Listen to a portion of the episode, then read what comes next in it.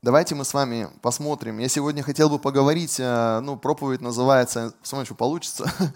А, немножко а, волнуюсь, потому что ну, немножко необычно, я верю, мне это слово пришло, и это откровение, что ли.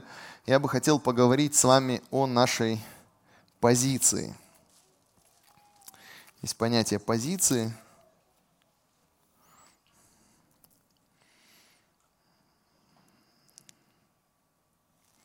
Я бы хотел прочитать из второго послания Коринфянам,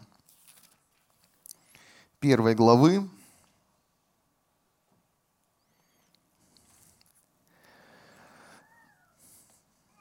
Я хочу прочитать контекста немножко, потому что этот контекст, он очень э, важный, я верю. И апостол Павел, э, когда пишет здесь, он пишет э, о тех вещах, которых, которых он не понаслышке знает, а э, которые он сам переживал. И это было очень глубоко для него и очень серьезно. Такое непростое время, которое он пережил, он описывает Коринфянам. Так вот, я начну с, со второго стиха первой главы 2 Коринфянам. «Благодать вам и мир», он пишет Коринфянам, «от Бога, Отца нашего и Господа Иисуса Христа. Благословен Бог и Отец Господа нашего Иисуса Христа, Отец милосердия и Бог всякого утешения». Бог всякого утешения. Слово «всякое» – это очень интересное слово. Означает «любое». То есть любое утешение, которое тебе нужно, у Бога есть. Это уже хорошая новость. Утешающий нас. Слышали, да? Во всякой скорби нашей. Опять же, слово «всякой», да? Есть у кого-нибудь скорби, нет? Не поднимайте руки. А можете поднять, не знаю, что есть тут реально скорбящие, но Бог, утешающий во всякой скорби. И написано «зачем?». Ну, я, вот честно сказать, я часто читаю эти стихи, чтобы напомнить себе, э, зачем некоторые вещи в нашей жизни происходят. Видите? Чтобы мы могли утешать находящихся в каких скорбях? Финансовых, да, например. Нет. Или в наркоманских скорбях, да? Там нормально скорбей. Находящиеся во всякой скорби. И как утешать? Тем утешением, которым Бог утешает нас самих. То есть, если мы верим, что Он Бог всякого утешения, утешаешь нас во всякой нашей скорби, Он это делает не только для того, чтобы нас утешить. И когда мы ищем Его утешение, видите, если мы получаем утешение от человека, от килограмма мороженого или от чего-то еще – далеко не всегда мы можем поделиться тем утешением. Ну почему? Можно поделиться килограммом мороженого, да? Я, я, например, съел килограмм мороженого, мне помогло. И съешь и ты. Ну, очень может быть, что мы будем все толстые и счастливые, но как бы у нас могут быть проблемы со здоровьем тогда, да? Ладно, шутка. Ну, часть шутка, часть правда. Когда ты утешаешься тем, как Бог способен утешить, значит, когда ты встречаешь человека, находящегося в подобной скорби, или у которого тоже сложности, ты можешь утешить тем утешением, который Бог тебя, которым Бог тебя утешил. То есть, если с тобой случается какая-то скорбь, и ты ищешь Божье утешение, то ты понимаешь, что в этот момент Бог тебя снаряжает, Бог тебя э, делает способным утешать других людей. И поэтому в твоей скорби, в твоем утешении есть цель есть смысл от Бога. Аминь. Причем независимо от того, какая скорбь, какое, какая трудность написана во всякой, для того, чтобы потом мы, встретив какого-то человека, могли сказать, слушай, я переживал такие вещи, Бог меня утешил, и я хочу сказать, Он тебя утешит. И я хочу сказать, что когда Он меня утешил, Он мне сказал, что я смогу утешить тебя, поддержать тебя, вдохновить тебя. И я тебе сейчас скажу, если я поделюсь с тобой этим утешением, ты сможешь поделиться други, с другим человеком. Апостол Павел, кстати, сказал, что то, что слышал от меня при многих свидетелях, помните, да, то передай верным людям, которые были бы способны других научить. Мир бизнеса давно понял эту штуку и назвал ее сетевым маркетингом что когда один человек распространяет что-то и воодушевляет другого распространить, и тот воодушевляет другого распространить, это очень быстрый способ продаж. Я, конечно, сейчас не за сетевой маркетинг, но я говорю, что христианам бы давно бы усвоить этот принцип, что это здорово, когда ты получил от Бога утешение, поделился с другим и сказал, я сейчас тебе даю это утешение, ты его прими, пожалуйста, ты его в себе переживи, а потом обязательно найди кого-нибудь, кому ты можешь это передать. Аминь. Тогда в этой штуке будет тот смысл, который Бог заложил во все это. Очень важно. Особенно сейчас. Ибо по мере, как умножается в нас страдания Христовы, умножается Христом и утешение наше –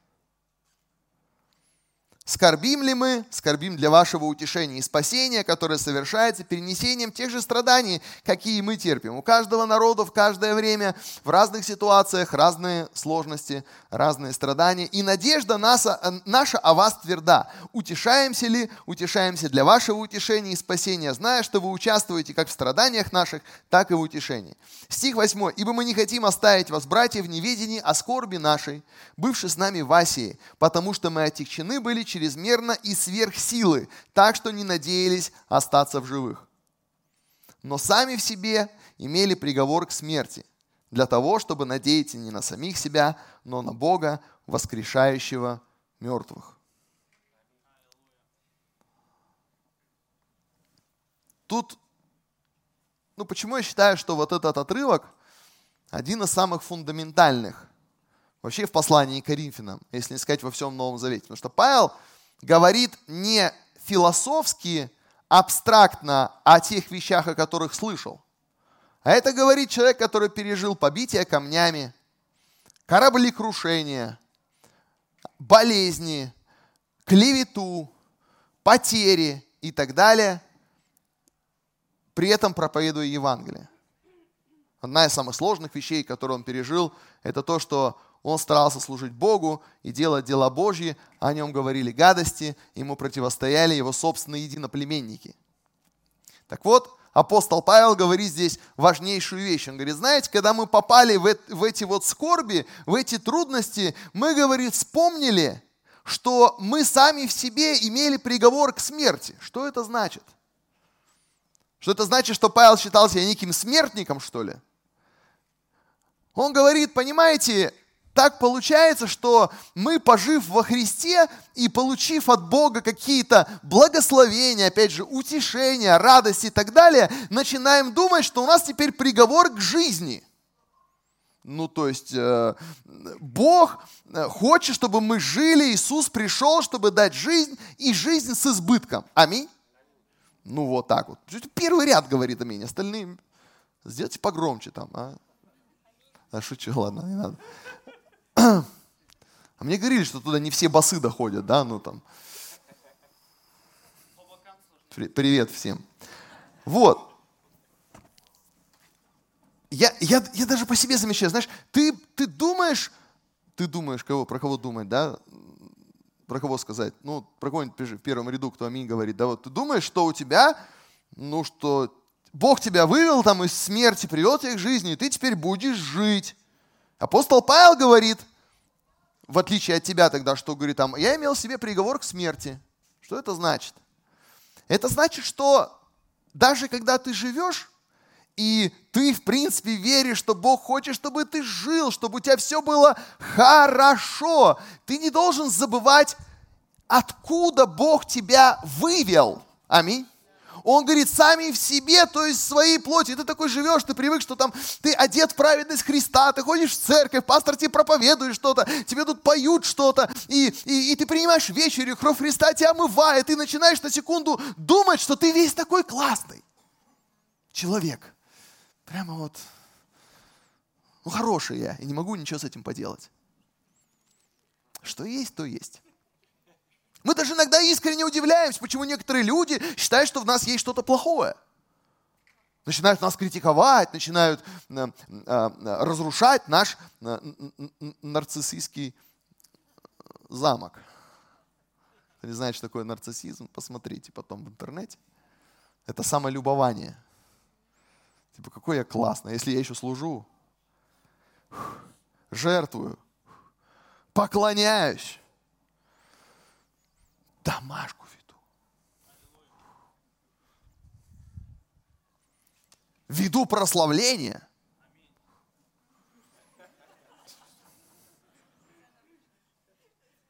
Ну да, ну да, ну представляешь, он ведет прославление. У него что, правда, есть недостатки, что ли? Скажи нет, нет.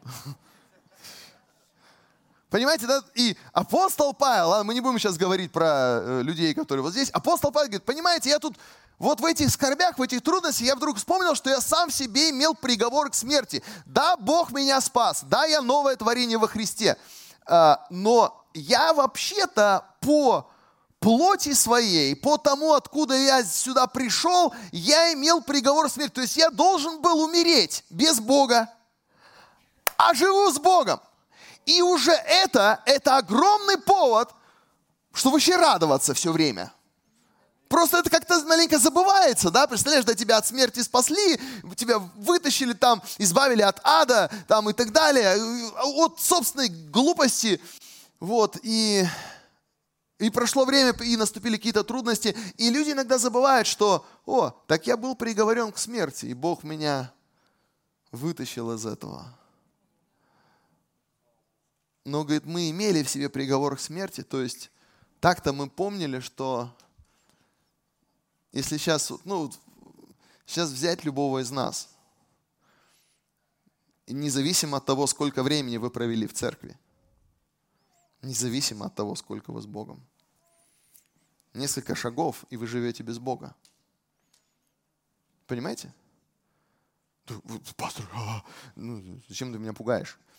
Да я не пугаю. Просто это как бы реальность. Кстати, апостол Павел в другом месте Библии сказал, каждый, кто думает, что стоит, берегись, ну не бойся, но берегись, чтобы не упасть.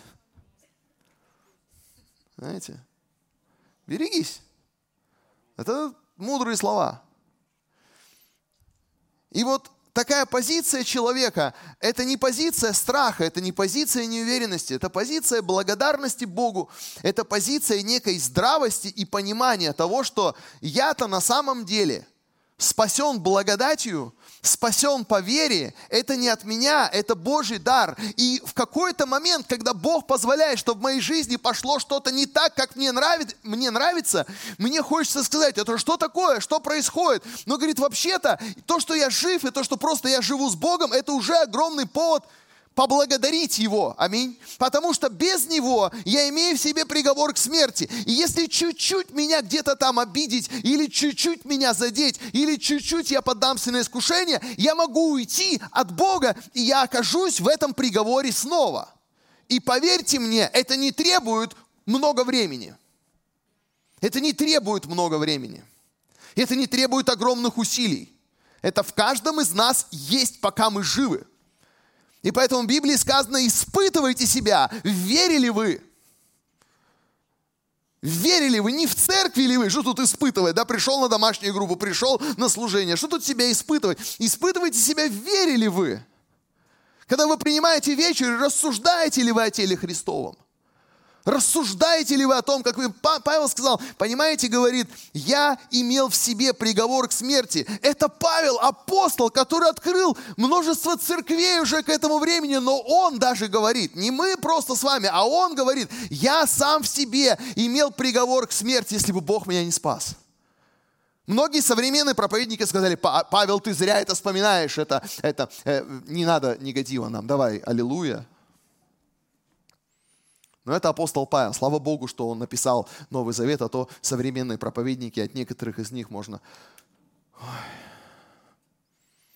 непонятно, что с тобой будет. Он говорит, я имел сам себе приговор смерти. Для чего? Для того, чтобы мне... Говорит, он вообще говорит про нас, то есть а, о своих э, спутниках, соработниках тоже говорит, для того, чтобы надеяться не на самих себя, но на Бога, воскрешающего мертвых. То есть, если Бог сумел меня, приговоренного к смерти, к жизни без Него, то бишь, если Бог сумел меня воскресить, Он сможет это сделать снова. Поэтому здесь некая благодарность, некая такая здравость, которая является фундаментом для такой потрясающей веры. надеяться не на себя, но на Бога, который воскрешает мертвых, который и избавил нас от столь близкой смерти и избавляет, и на которого надеемся, что и еще избавит. Я вам говорю точно, что если вам бывает сложно, вот эти стихи читайте иногда. Тут и цели, смысл, и много всего. Поэтому я хочу сегодня сказать о том, что есть понятие нашей позиции. Вот то, что Павел здесь описывает, это его позиция в трудное время. Трудное время было связано с тем, что его бросали в тюрьму, вокруг него, а, а против него возник там целый бунт, вы помните, в Эфесе, когда люди несколько часов кричали «Велика Артемида Ефесская» и так далее, когда их хотели там и убить, и чего только с ними не происходило. Вот позиция Павла. Он говорит, я занял такую позицию. Вы знаете, да, что когда а, а, ты пользуешься телефоном, то один из вопросов, который он тебе задает, это он определяет твою позицию, но там геопозиция – ну, то есть твоя позиция в пространстве, другими словами. Да? Он определяет твою геопозицию, и по этой геопозиции он о тебе разные выводы делает. Какую тебе рекламу подсовывать, а, что тебе посоветовать, куда тебе ехать. В конце концов, если заказываешь такси, он определяет, куда этому такси ехать. Да? Вот. И определяет твою позицию в пространстве. Это полезная вещь. Так вот, мы сейчас не говорим о позиции, понимаете, есть позиция в пространстве, есть позиция, допустим, политическая позиция, правильно? Кто-то сейчас занимает политическую позицию, кто-то ее старается не занять, ну и так далее. Есть позиция, а, допустим, ну, у нас есть такое понятие, семейное положение, да, вот недавно паспорт, паспорт, паспорт менял, меня спрашивают, «Э, вы женаты, да? Я говорю, а вы зачем спрашиваете? Она говорит, а в паспорте написать? Вы хотите, чтобы у вас в паспорте было написано, что вы женаты? И я такой думаю, ну надо написать, потому что даже если не написать, я все равно женат. Позиция это не то, что написано где-то, это то, что есть на самом деле. Вот позиция ну, называется семейное положение, да, семейное положение. Ну, мне говорят, так, у вас дети несовершеннолетние есть? Я говорю, есть. Меня тогда двое было, сейчас один всего несовершеннолетний остался. Они говорят, мы это тоже запишем. Ага, то есть вот твоя позиция, да, твое положение. Ты являешься, допустим, отцом, да? То есть относительно некоторых вещей ты занимаешь определенную позицию. Если, например, ты занимаешься бизнесом или предпринимательской деятельностью, государство хочет, чтобы ты зарегистрировался как индивидуальный предприниматель. Ну или как там какой-нибудь ООО, ну или если у тебя жизнь пошла неплохо, ты будешь ОАО, например. Вау. Вот. Знаете, и это обозначает твою позицию в финансовом мире, как тебе относиться там и так далее, что ты делаешь, если ты хочешь, допустим, строить что-то, у тебя тоже должна быть определенная позиция, определенные разрешения и так далее. Для чего все это говорю? В духовном мире у тебя тоже есть определенная позиция, и в соответствии с этой позицией тебе предлагаются разные интересные вещи. Бывает такое, что твоя позиция подразумевает, что Бог тебя будет поднимать. Аминь, пастор. Ну что там, что за позиция? Это позиция смирения. Согласно Библии, да, помните, да? Бог гордым противится, смиренным благодать. Смиритесь под крепкую руку Божью и вознесет вас. То есть, когда я занимаю позицию смирения – то с этой позиции, ну это в кавычках, геопозиции Бог хочет и может меня вознести. Если у меня другая позиция, э, гордыни, например, или обида, ну то есть, если я нахожусь, например, в Якутске и хочу уехать на такси Иркутском, оно за мной туда не приедет. Мне скажут, понимаете, ваша позиция не подразумевает, что иркутское такси, ну хотя сколько заплатить, наверное, да? В некоторых ситуациях та позиция, которую ты занял, Вот, допустим, если кто-то из вас был в конфликте, в семейном, например, конфликте, согласитесь, что очень много зависит от того, какую ты занял позицию. Аминь в соответствии с этой позицией. Твое решение. Апостол Павел сказал, мы сами в себе имели приговор к смерти. Он оказался в сложной ситуации. Он говорит, я понял, что я сам в себе имел приговор к смерти. То есть я должен был вообще умереть. И я занял такую позицию. Я выбрал надеяться на Бога, который даже мертвых воскрешает. И потом он говорит, благодаря этой позиции Бог избавил меня от столь близкой смерти. Помните, да? И избавлял, и еще мы верим, избавит он занял определенную позицию. Так вот, в некоторых позициях, если ты занимаешь позицию гордыни, в Библии сказано, в этой позиции Бог тебе противится. В очень многих ситуациях, в очень многих вещах важно занять правильную позицию. В некоторых видах, например, борьбы или боевых искусств, вот так не стоят – это так стоят пацаны деловые где-нибудь. А стоят вот так. Почему так ногу ставят? Потому что это более устойчивая позиция. Если ты хочешь поднять штангу с пола или что-либо ты хочешь поднять с пола, спина твоя, да, должна быть не бубликом. Она должна быть прямая. Ну, правда, ты можешь, чтобы она у тебя была бубликом, но если она у тебя будет бубликом, попытаешься поднять что-то тяжелое, она на, на какое-то время у тебя останется бубликом также. И поэтому тебе объясняют, если ты хочешь поднять большой вес, тебе нужна правильная позиция. В танцах то же самое. Мы недавно с женой танец изучали, да? Там позиция, там встаньте. Понимаете, да? Из этой позиции ты должен передвинуться в эту позицию. А что, если я хочу просто походить? Это уже тогда не танец.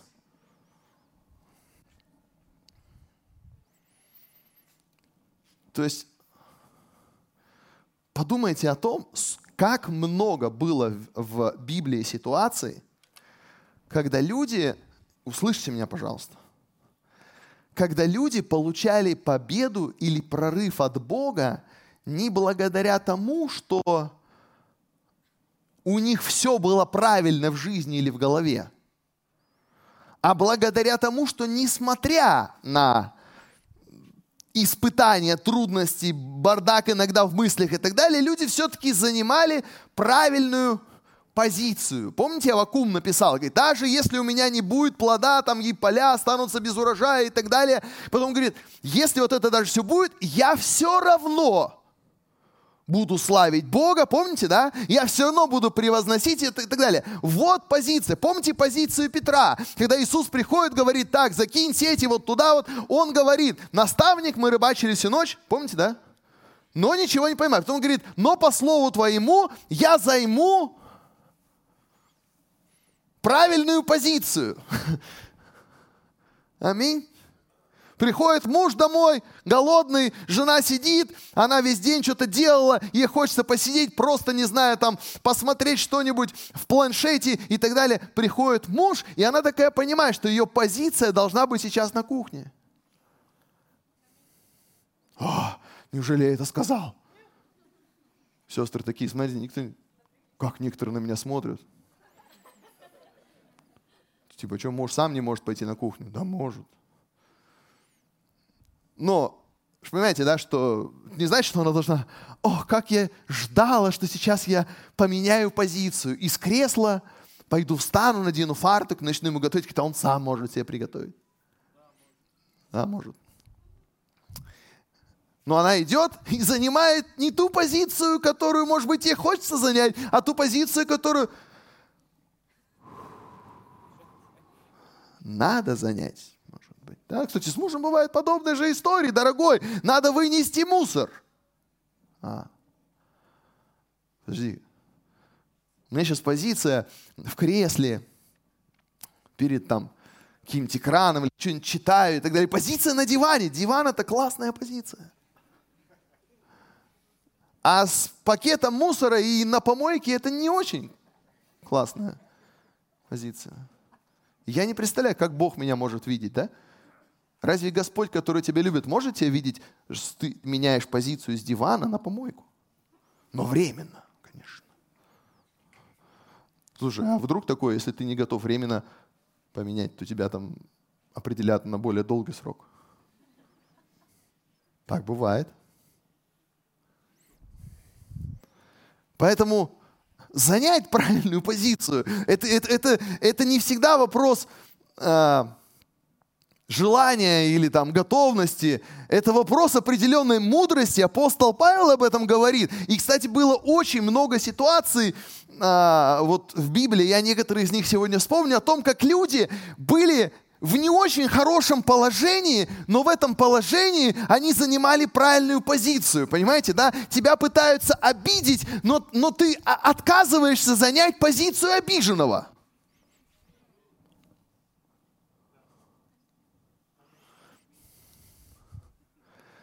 Тебя не понимают или не хотят понять, а, а ты отказываешься занять позицию человека изолированного –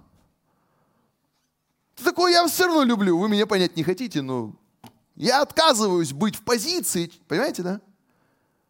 Иисус спросил своих учеников, он говорит, вы можете со мной молиться сейчас? Они такие, конечно, они заняли позицию для молитвы, но уснули. Иисус говорит, я просил вас помолиться. Это я к тому, что недостаточно просто занять какое-то положение. Важно, чтобы твое сердце было там, и чтобы ты участвовал, понимаешь, да? Жена говорит мужу, послушай меня, пожалуйста. Он садится, начинает слушать, потом в телефоне э, листает, потому что это же круто. Что пока что-то неинтересное, ты, ты внимательнее читаешь новости. Как только она начинает говорить что-то интересное, ты, ты не читаешь. Я знаю, что никто так не делал, конечно.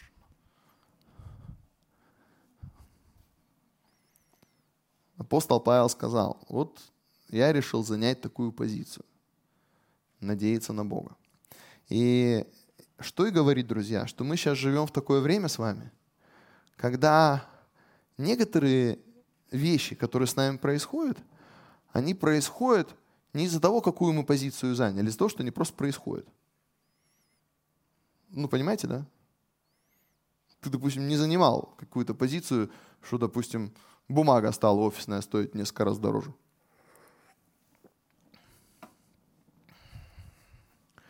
Это, может быть, ты занял такую позицию, что машины подорожали почти в половину, нет? Не ты. А кто? Но в, этом, в этой ситуации тебе надо занять какую-то позицию, правильно? Тут надо сделать. Потому что ситуация ну, в чем-то сложная, в чем-то противоречивая, в чем-то просто непонятная. А? Уже, ну и государство это признает, и люди это признают. Но вот вопрос-то в том, что я все, все время вспоминаю, что э, кто-то сказал, что корабль в море в безопасности, пока море снаружи корабля. Как только море оказалось внутри корабля, дело плохо. Это корабль становится Титаником. И поэтому когда ты о море, знаете, как прообраз мира, и пока ты находишься в этом мире, и мир вокруг тебя, это еще ничего. Но если ты занял такую позицию, что он оказался внутри тебя, ты идешь ко дну. Поэтому, конечно, кто-то правильно сказал, что самое основное это не то, что происходит вокруг тебя, а то, что происходит внутри тебя. Никто не может забрать мир Божий из твоего сердца. Никто не может забрать радость с твоего сердца. И это очень полезно вспомнить, очень полезно вспомнить.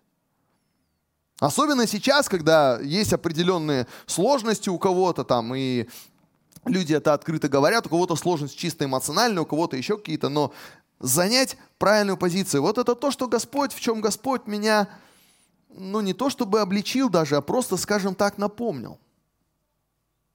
Когда ты оказываешься в неправильном месте, ну в неправильном, значит не в том, в котором ты выбрал оказаться – знаете, не так давно, буквально когда вот э, начались э, всем известные события, я говорил о Данииле. Даниил был одним из тех людей, ну вы помните, наверное, все э, книгу пророка Даниила, я не буду как бы подробно читать, потому что многие из вас, э, ну практически все помнят эту историю. Я чуть-чуть напомню, Даниил оказался в положении человека, которого без его согласия взяли, а, Навуходоносор захватил, значит, а, а, государство Израиль там, ну и, соответственно, кучу пленных увел к себе в Вавилон. И среди них был Даниил, который оказался не в том месте, где он хотел быть, не с теми людьми, с которыми он хотел оказаться, не в той финансовой ситуации, не в той духовной ситуации. Вообще все было не так. Его представили еще ко двору царя, где ему предстояло служить, относились к ним непонятно как, пытались кормить их идоложертвенной пищей, он эту пищу есть не хотел. В общем, ситуация была не из простых. И очень важно, какую позицию занял Даниил. И вот я говорил с братьями, и здесь тоже с вами вспомню, что Даниил занял очень интересную позицию. И, кстати, недавно один мой очень хороший друг, один из моих наставников написал мне, написал, позвонил, сказал, слушай, я верю, что Господь напоминает, что нужно э, верующим э, поизучать книгу Даниила. Ну, поизучать. А я, кстати, говорил об этом братьям еще там недели три назад.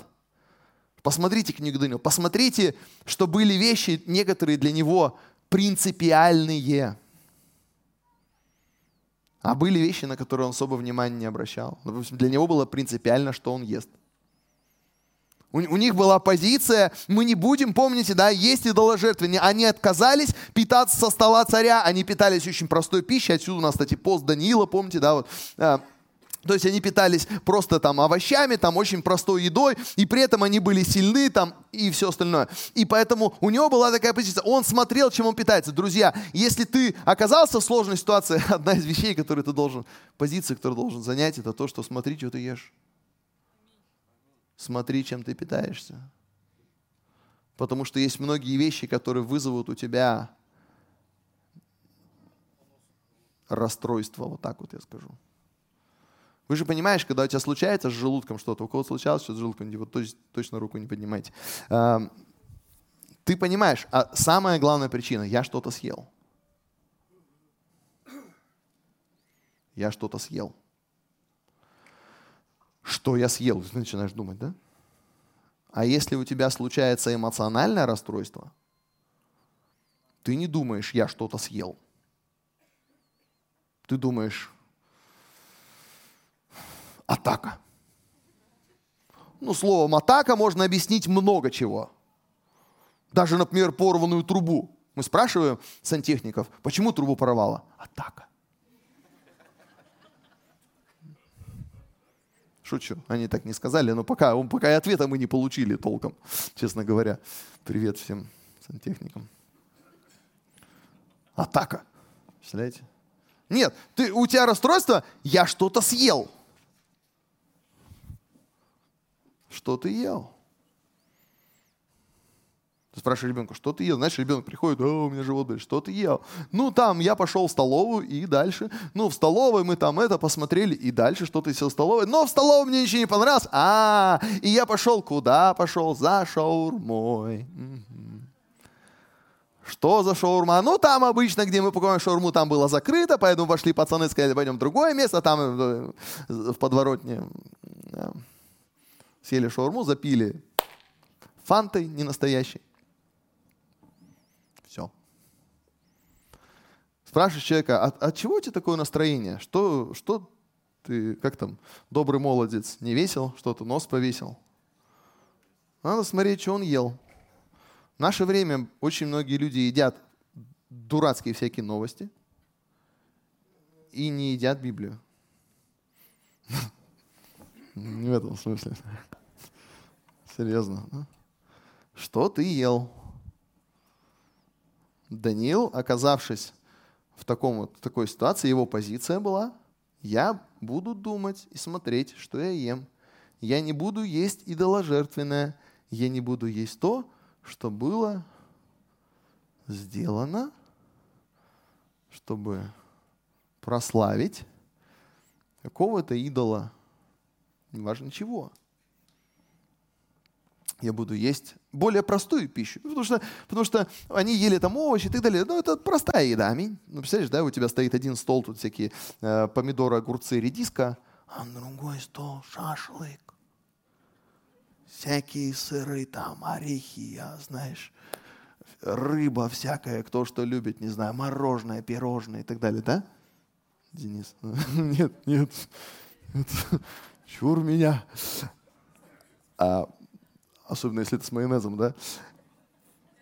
Поэтому, понимаете, то есть оно там пахнет вкусно. Вот, вот я вам честно скажу, вот вы когда-нибудь ловили себя на мысли, что э, даже плохие новости и всякие вот всякая ерунда, которые пишут, да, что это, что оно пахнет привлекательнее, чем Библия. Знаете, да? Иногда ты собрался, как нормальный человек, поесть здоровой пищи и вспоминаешь, что есть же шашлык из свиной шеи, который, ну я так, может вам и не нравится.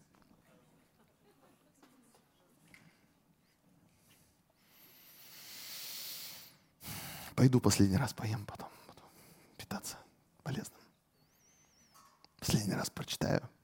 Иногда, знаете, люди даже держите меня семеро, знаете, шестеро не удержат, идут, а снова посмотрел, снова впал в депрессию, снова упал, у, у, у, это лег спать с плохим настроением.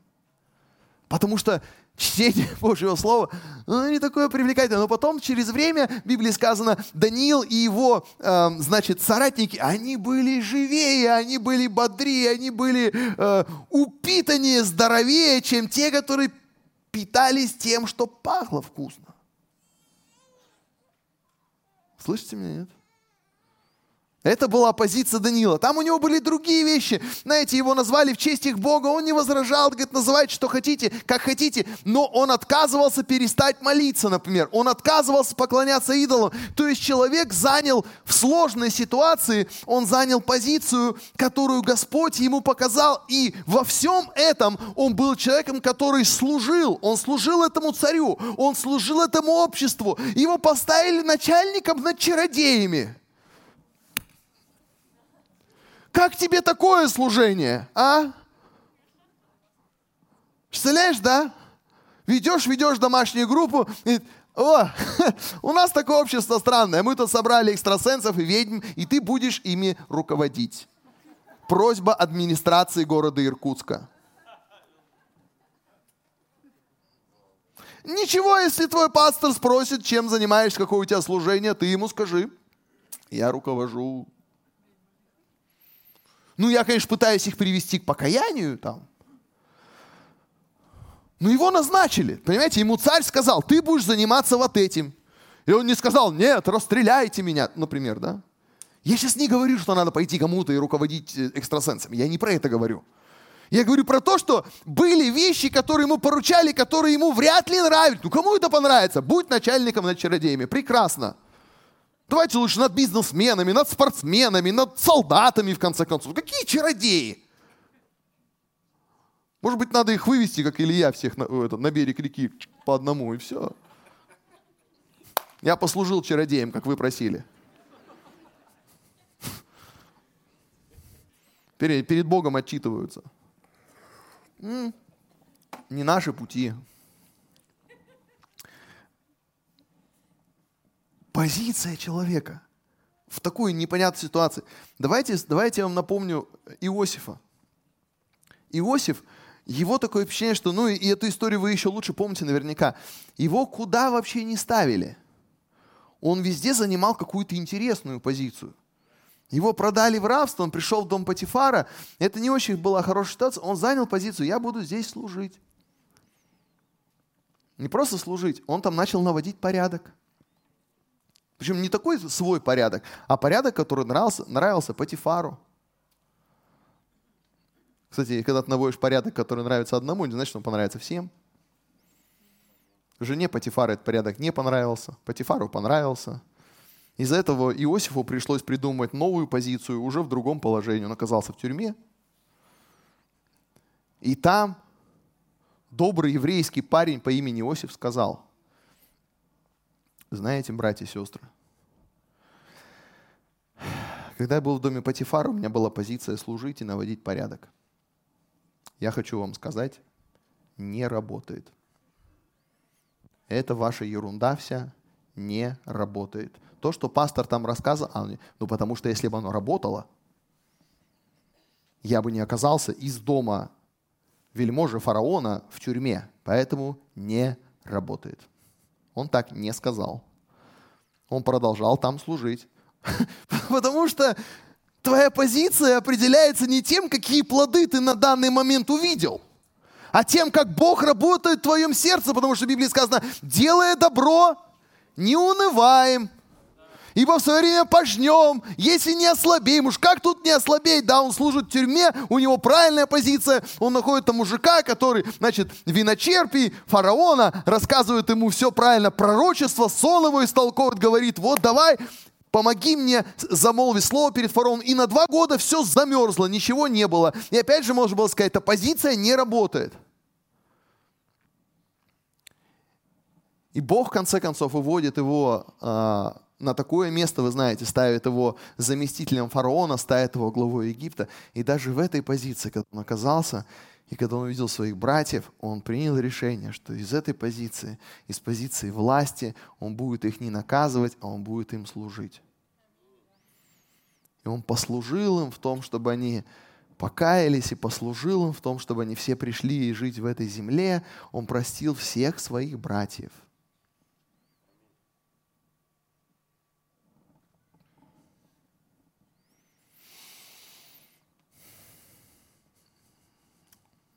Бывает у вас обида на братьев? На сестер, может быть. Может быть, они вас продали в рабство кого-нибудь. Вы, вы такие, еще не вечер, пастор. Чувствую, однажды могут и продать. Но даже в этом случае они такие взяли и простили. Ну, Иосиф простил.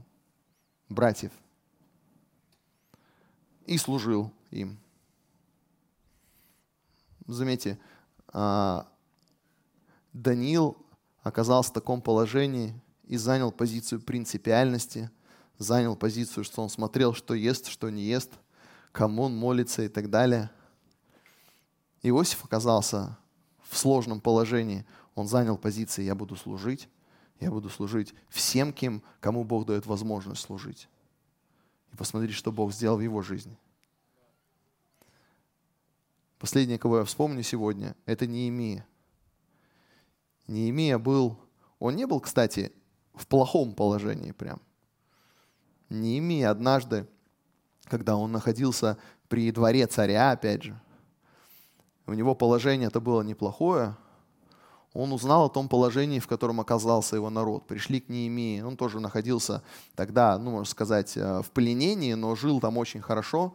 Вот. И когда к нему пришли и сообщили о том, что происходит с Иерусалимом, что стена Иерусалима разрушена и так далее, то Неемия принимает решение, что его позиция будет не такая, что он будет дальше наслаждаться жизнью, а его позиция будет такая, что он каким-то образом разделит а, не то что судьбу, а разделит то, что происходит с его народом. Я для чего это говорю, друзья? Вот то время, в котором мы живем, говорят, что оно кризисное, и бывает, что ты сам попадаешь в сложную ситуацию, да?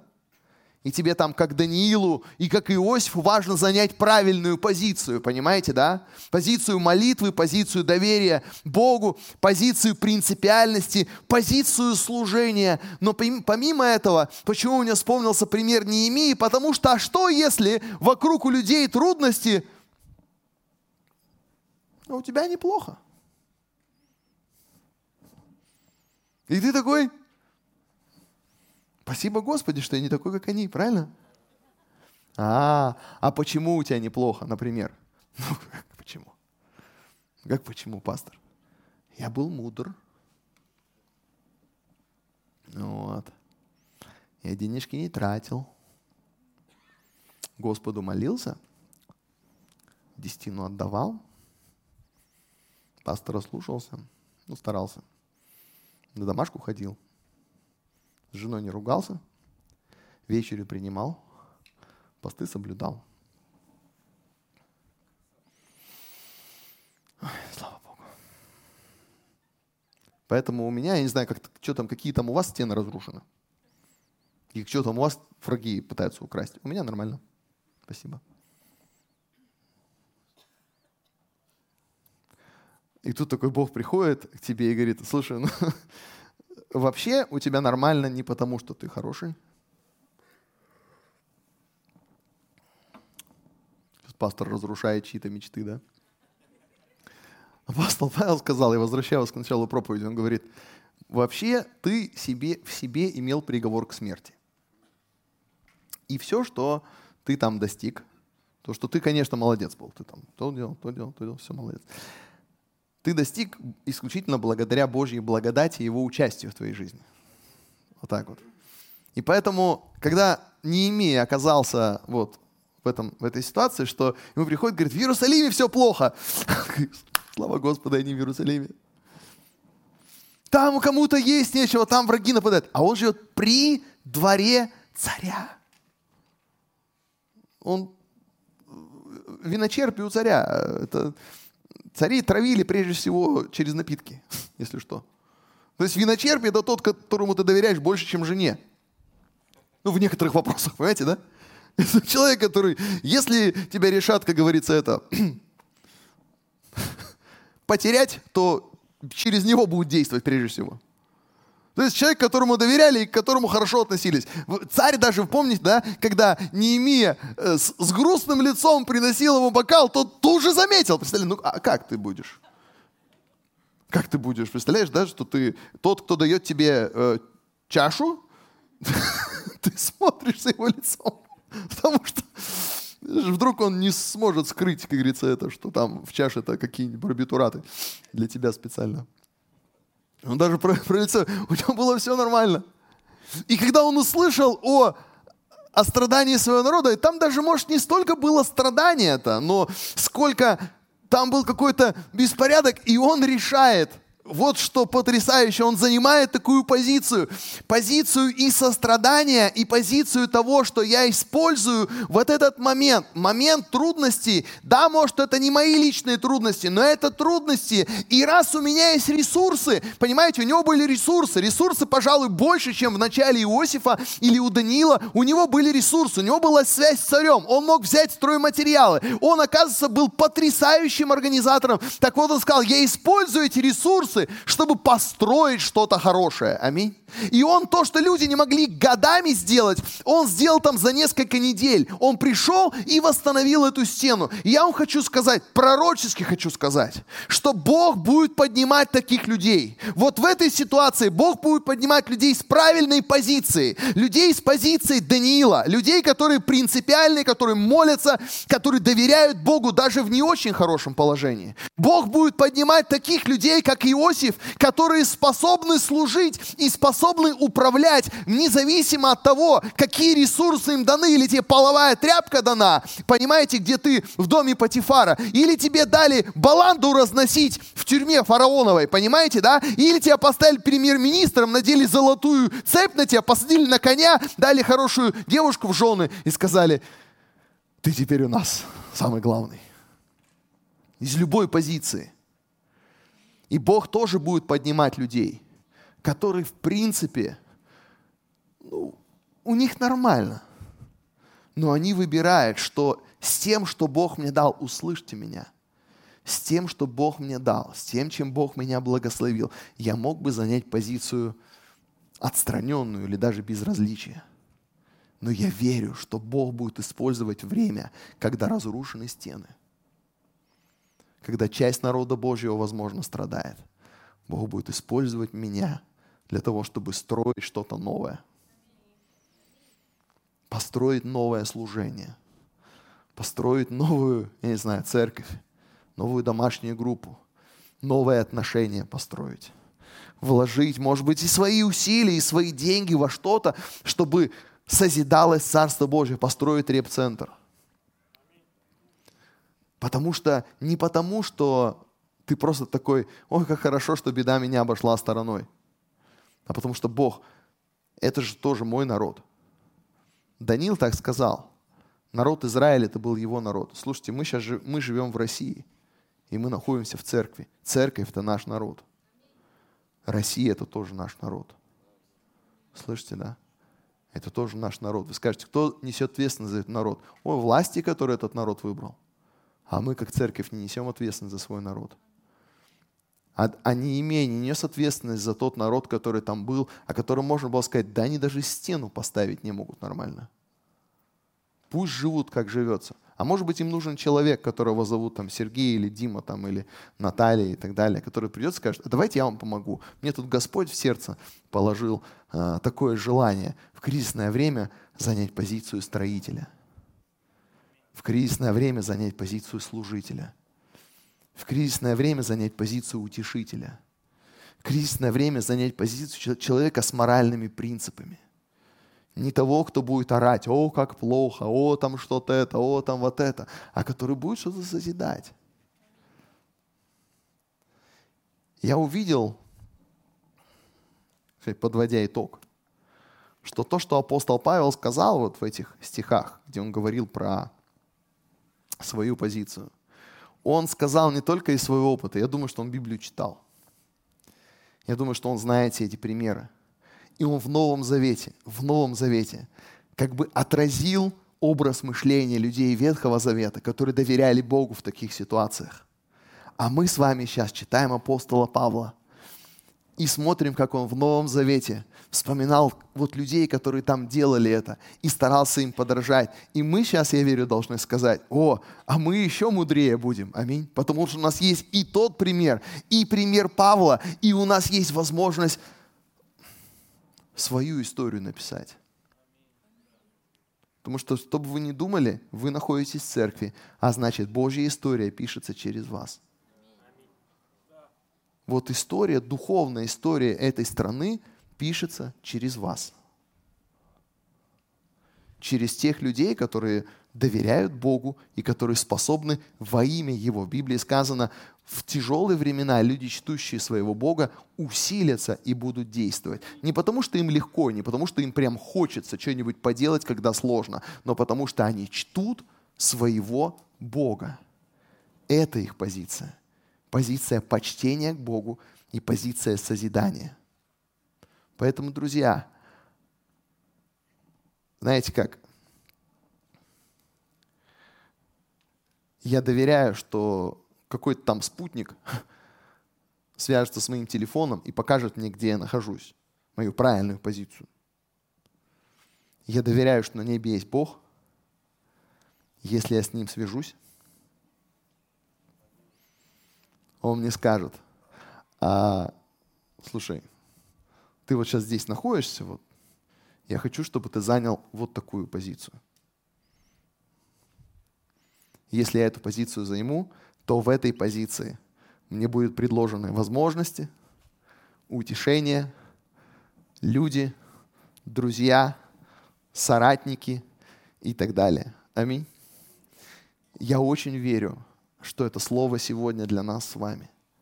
Я так, я так мечтаю и верю, что если вы в правильной позиции, Бог вас благословит независимо от того, какое время вокруг.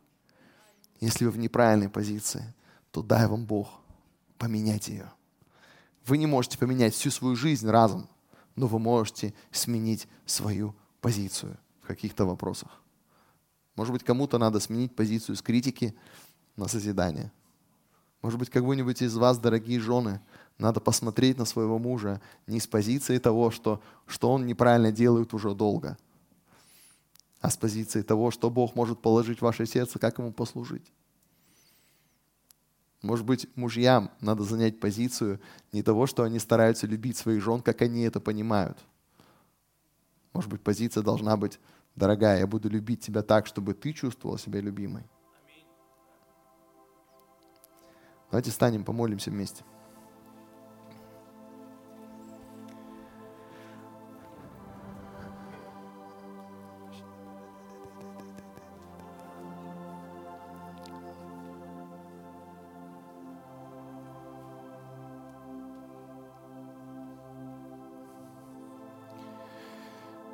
Господь Бог, я благодарю Тебя за всех, Господь, кто слышал это слово. Я благодарю Тебя за откровение и за мудрость, которую Ты нам даешь. Я благодарю, Бог, за понимание Твоего слова, Твоих путей, Господь. И, Господь, Ты свидетель, мы не все понимаем, мы не все знаем и не во всем можем разобраться. Но точно, Господь, мы можем увидеть, что есть некая правильная позиция, которую ты хочешь нам дать. Соверши это в нас, соверши это в нашей душе. Господь, я прошу Тебя, тех, кто сейчас в неправильной позиции оказался, внутри, в своем сердце, там, в духовном плане, дай, Господь, благодать и дай силу позицию поменять, Бог. Я прошу, чтобы не завтра, не послезавтра, а сегодня. Сегодня. И Бог, те, кто занимает правильную позицию – я прошу, укрепи их.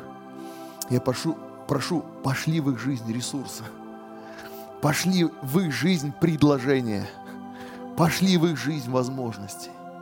Пошли в их жизнь правильных людей, Господь, которые будут вдохновлять, которые будут помогать, которые будут вместе с ними идти.